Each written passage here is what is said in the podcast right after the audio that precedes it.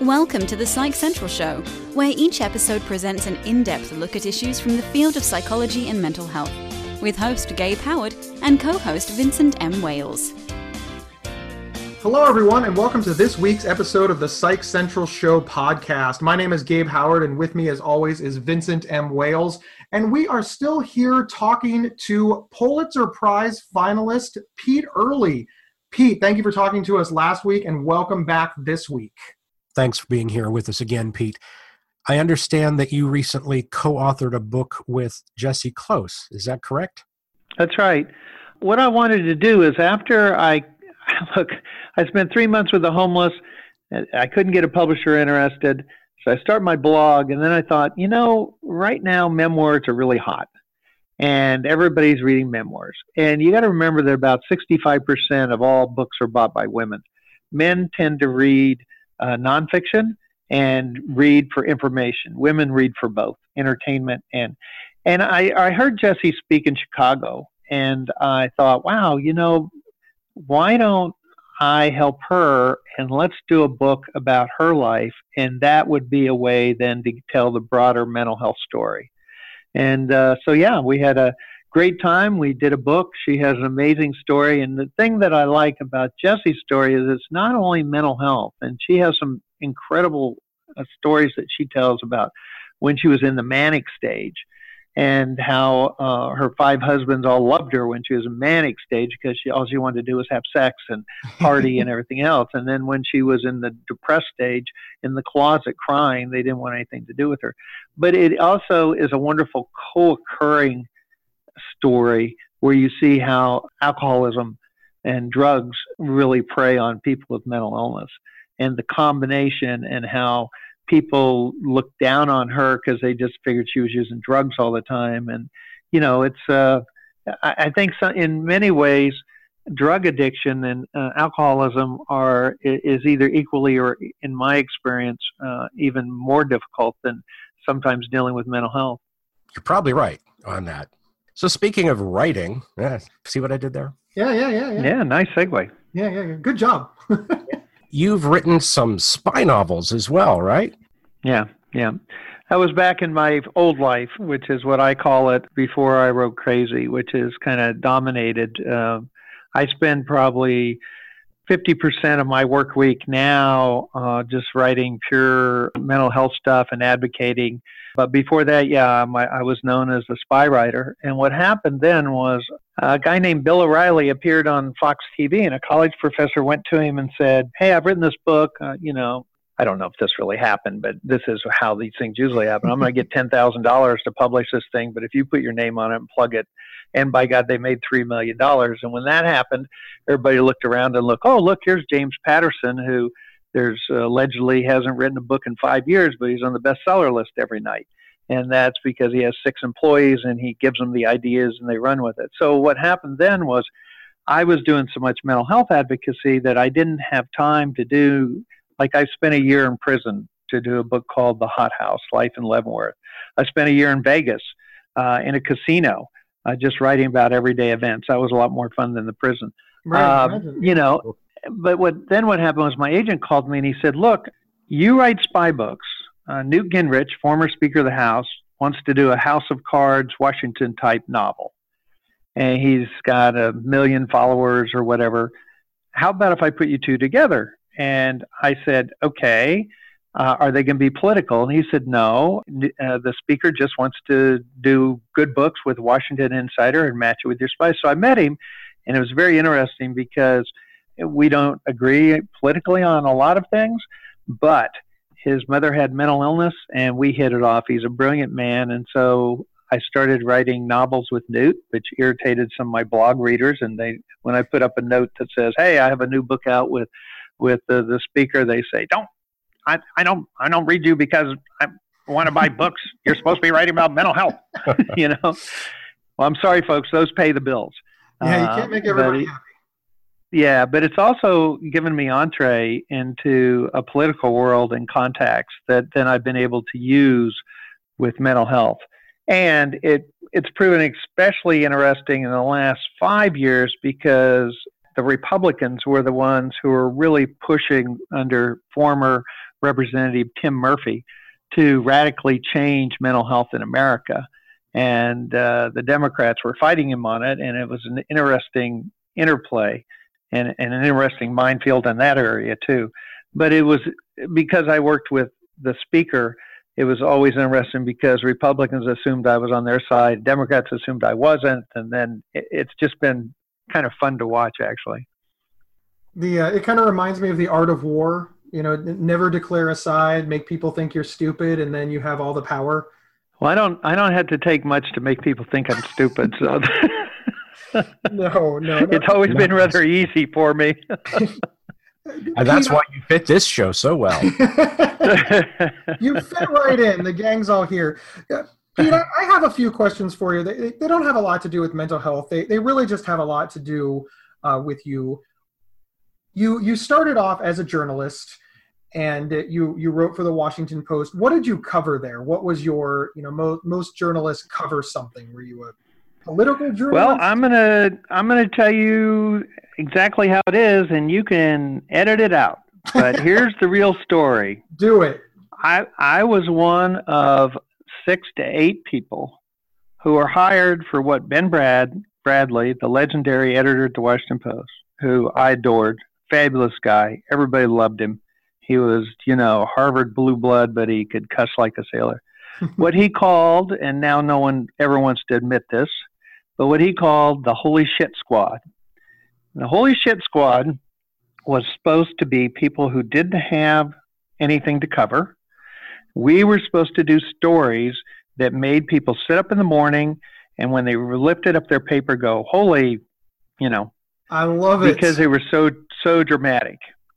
Well, I was the last person hired on that team, and the day I went to work, or pretty close to it, a young lady named Janet Cooke wrote a story about I can't remember now if he was nine or ten year old Jimmy, and Jimmy's mother and her boyfriend were heroin addicts, and they were injecting Jimmy with heroin, and the whole town went nuts and it caused this. The chief of police said, "You have to tell us where this kid is." Child welfare said, "Tell us." The mayor said, "You have to tell us." And Ben Bradlee and everybody said, "We don't reveal our sources." And then people said, "Well, then she made it up," and we said, "No, she didn't." So anyway, this all this stuff goes on. You can you can look it up on the internet. It's a fascinating story that I lived through. But the bottom line is, she wins a Pulitzer Prize and bingo, she used to sit right next to me, by the way. I come in one morning and her entire desk is literally empty. I mean, the cubicle is stripped bare. I mean, it is an empty desk, empty drawers, no pictures, everything is gone. And that's when we discovered that Janet made up the whole thing, that there was never any Jimmy. She made it up. And at that point, everyone on that squad got called in all their stories were reviewed. I had done a story about a guy who sold guns to teenagers. I literally had to pull his record and come in and show it to him and say, look, right here, he's been arrested for this. And that was disbanded. And uh, several of my fellow members were suggested that they find jobs elsewhere. And I ended up being assigned to what was called the Federal Report Page, which no longer exists. But I had the wonderful job, which I hated every day for three years, which was covering OSHA, MSHA, all the alphabet agencies and the federal government. And I'm a people person, and I'm not really big on reading thousand page documents about minor safety, you know, and so it was a bad fit. I switched over to the magazine because it, it, the Washington Post that was looked down on. The magazine was kind of a stepchild nobody cared about, and I scored the first interview with Arthur Walker. Arthur Walker was brother to John Walker. John Walker in 1986 was the equivalent of the Rosenbergs. He was the first major American spy since the Rosenbergs, and he got his brother his best friend Jerry Whitworth and Michael Walker, his son, and they sold secrets too. He got caught in '86. He'd been selling them since '69 to the Soviets, more than 18 years of, of betraying his country. So I got permission. I left and I did a book called Family of Spies. and it was made into a five-hour miniseries, and it was a New York Times bestseller. And I thought, wow, this is easy. Uh, and I quit my job, much to my mother's chagrin, and I went off and I thought, I'll go to a prison because I always wondered what happens when you put a bunch of sharks together. And the Bureau of Prisons, uh, the head of the Bureau of Prisons says, I'm tired of you guys. You show up when there's a riot, but you don't know what it's like day in, day out. So I said, Well, I'll spend a year in a prison if you give me entree. So he gave me a pass. And so I'd go out 23 days and just wander around the prison. And then everybody knew I was a reporter. And then I'd come home for my own sanity and then go back out. And until Crazy, that book, which remains my best selling book, even though it was published in 1990, that book probably had the biggest influence in my life, except for Crazy. Um, just to see how people with criminal minds and how the prison system works, it, it, it changes you forever. Wow, that's incredible. An incredible story all the way around. This episode is sponsored by BetterHelp.com. Secure, convenient, and affordable online counseling. All counselors are licensed, accredited professionals. Anything you share is confidential. Schedule secure video or phone sessions, plus chat and text with your therapist whenever you feel it's needed. A month of online therapy often costs less than a single traditional face to face session. Go to betterhelp.com forward slash psych central and experience seven days of free therapy to see if online counseling is right for you. BetterHelp.com forward slash psych central the the last couple of questions just because you know eventually we do have to end the show. Uh, your website where can people find the blog that we've been talking about for most of the show? Uh, it's under www.pete p-e-t-e Earley e-a-r-l-e-y dot com. Dot com right there. And what's your next yep. project? What are you working on now? Do you have any books in the pipeline? I do. I'm on deadline to write the the uh, the second book that I wrote with uh, Speaker Newt Gingrich is called Treason. It was a bestseller. Uh, our third one came out. It's called Vengeance, and those are about a female African American who fights terrorism. And it was kind of funny because publishers said, "What do two old white guys know about that?" But anyway, it was a successful series, and now we're switching over to a more Jason Bourne type character with Washington Intrigue for a, a new book still untitled, uh, but we're going to create a new character that's, you know, an action hero. It's a lot of fun to write. So during the final days of the Obama administration, they signed a thing called the 21st Century Cures Act that created mental health legislation. Uh, they created a committee and there's 14 non-federal members. Two have to be persons with lived experience, and there's one parent member, and that's me. And then there's providers and psychiatrists and all that. Our job is to try to force the eight agencies that run over 100 mental health programs to start cooperating. And it's been a fabulous experience and a frustrating experience because the truth is, you don't see a lot of interest in federal agencies wanting to, to collaborate. And we have over 2.2 billion that is given out every year to mental health programs.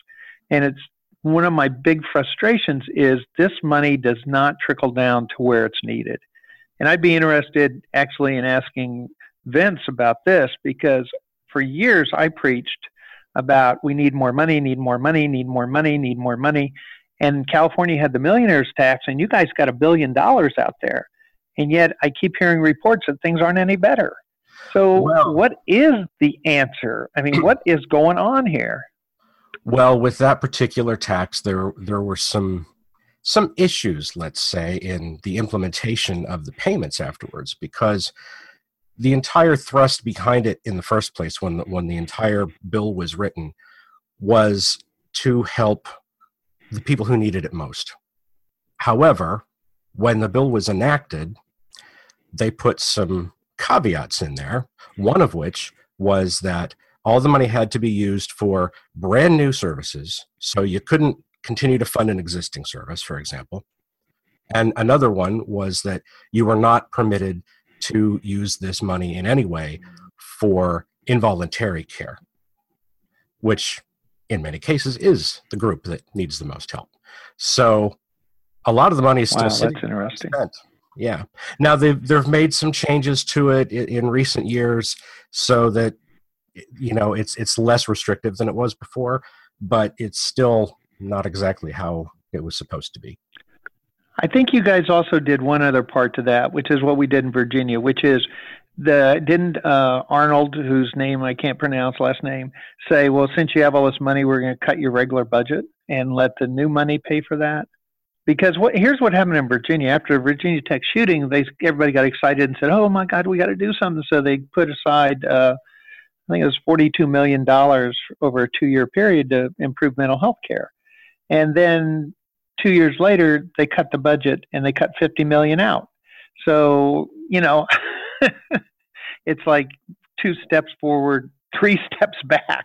Yeah. And I thought that happened in California, but that may be too into we into the weeds. But I just, I, I, you know, it's like stepping on a balloon when it comes to mental health. And then I'll be quiet. It's like stepping on a balloon. You step on it and it pops up over here, and you think, okay, we'll do, you know, jail diversion. We'll do CIT training. We'll do, you know, post release, and then you find out about emergency rooms, and then we got to do something about involuntary you know, commitment. And it's just, oh, it's just so frustrating because people's lives are, people are dying. I mean, that's the bottom line. People, people are dying yep. and they shouldn't be. They're being marginalized and they could be your son, they could be my son, husband, father, and it's wrong. It's wrong. Exactly. And uh, to tie this back in a little bit, you're absolutely right about the different pockets not working together. And it's not that the individual pockets are necessarily wrong. Uh, one of the ongoing debates that I have in, in advocacy is if people talk about we want all the money to go into serious mental illness, the sickest of the sickest of the sick. And I, I'm certainly not against helping, you know, people who live with serious mental illness. In fact, I'm very much pro it. Uh, the problem that I have is giving them all the money because then, as soon as they become a little bit better, as soon as they get well, they maybe get stabilized on medicine, they get therapy, they get help uh, then they're going to need case management. But there's this this idea that well, if you need case management, you're worried well. Just go get a job. So they they don't want to fund that. Well, then there's a group that just wants to fund case management to help people get back to work, live on their own, move out, manage day to day life, and move on. Well, okay, that's fantastic. Let's fund that. But then they're like, hey, let, let's not help the seriously mentally ill though, because that's that's somebody else's problem. In actuality, we have all the pieces that we need we just seem to be too stupid to recognize that an individual living with mental illness is likely to need multiple pieces to live well. I certainly did. At different times. Right. Yeah. At different times. No, no, you're exactly right. But you have to look, uh, you know, just like you, I've had to learn along the way. I went down to the Virginia legislature. I gave an impassioned plea. I said, look, Housing First and an ACT team or PAC team, they can cut, they can cost half as much as keeping someone in jail Fairfax County, 50000 a year. They, we can save money. We can save lives. Housing First, ACT team, let's do it. And a legislature came up, legislator came up to me and he said, Pete, whose pocket's being picked? He said, in your jail, the county pays for, you know, uh, uh, if it's $75 a day, which I think it is, it pays $60 and the state only pays 10. If we switch it to mental health, we'll have to pay the 60 or the whole 75. So it's in our advantage to keep keep people in jail rather than paying for housing first, et cetera. So you got to get by that mindset. You got to have people start looking at, at the, the totality of it, not just at their own little pocketbooks. And that's a that's a tough sell. Well, yeah, it, it's a lot of government bureaucracy, and as I'm fond of saying, the number one task of a bureaucracy is to protect the bureaucracy. So it's mm-hmm. difficult to get them to share um, because they see that as defeat. So here we are, guys, preaching to the choir. I know, yeah. Just who who can we get to take up this mantle? So uh, you know our, our listeners are, are very passionate about topics like this. It's one of the reasons that we wanted to have you on. You know I, we get a lot of email that says what can i do? What can i do? I think you're a great person to answer that question. When somebody you know a listener to the show is going to write me and say gabe loved pete love you love psych central what can we do? Pete what can they do? Well i think the first thing and it's because of my background is i always say tell your stories uh, look, uh, when Tom Price uh, was Secretary HHS before he got in trouble for taking private aircraft, he got up and he talked about my book. Well, how did he know about my book? Because a person in his church whose son got arrested gave him a copy of the book. you don't know who you might be helping with this broadcast. I wrote a piece for USA Today, and three years later, later a woman sent me a, a, a note. She said, My son was homeless. When he finally decided he wanted help, he went into a shelter and they found this weathered little clipping in his pocket that he had circled over and over and over and over where it says mental illness is an illness. There should be no shame in having it.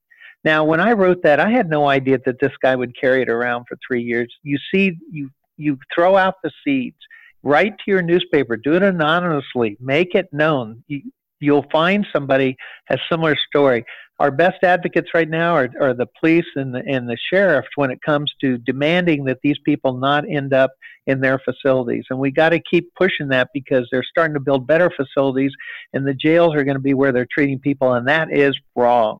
We got to educate prosecutors. But the biggest thing people and individuals can do is get out there, get involved, tell your own story, join Mental Health America eh, or, or NAMI or Serious Family with Serious Mental Illness. I mean, look around in your community. Try to find someone else who shares your interests. You can go to shelters, you can go to housing projects, you can go to these places, and you'll find people. You know, look, I gave a speech to 105 uh, judges in Oregon. Four of them had their kids in prison because they had mental. It's everywhere. It's everywhere.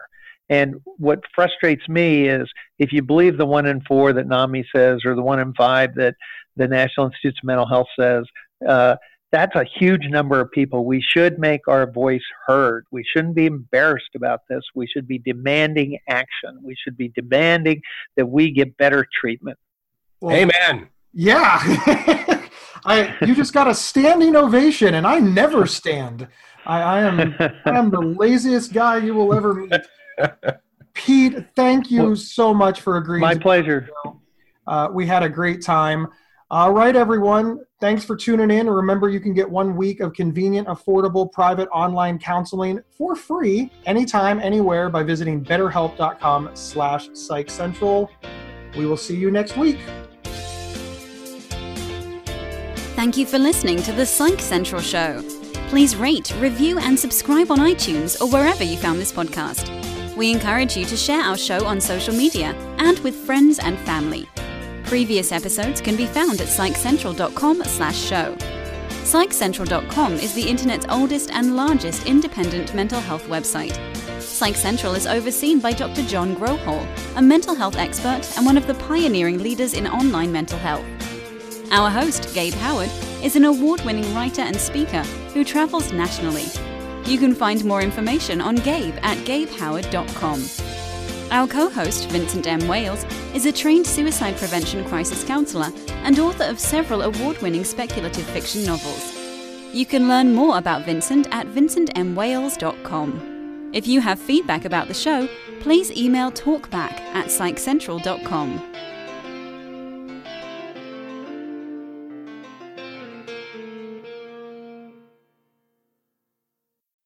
There are few words more misunderstood and misused than OCD. Imagine having unwanted thoughts stuck in your head all day, no matter how hard you try to make them go away, and then having to pretend that everything is okay despite having to feel crippled inside. That's OCD. 1 in 40 people suffer from it globally, but there's hope. If you have OCD and need help, you can get better with specialized treatment. NoCD offers effective, affordable, and convenient treatment for OCD and is covered by many major insurance plans. Go to nocd.com to learn more. That's nocd.com.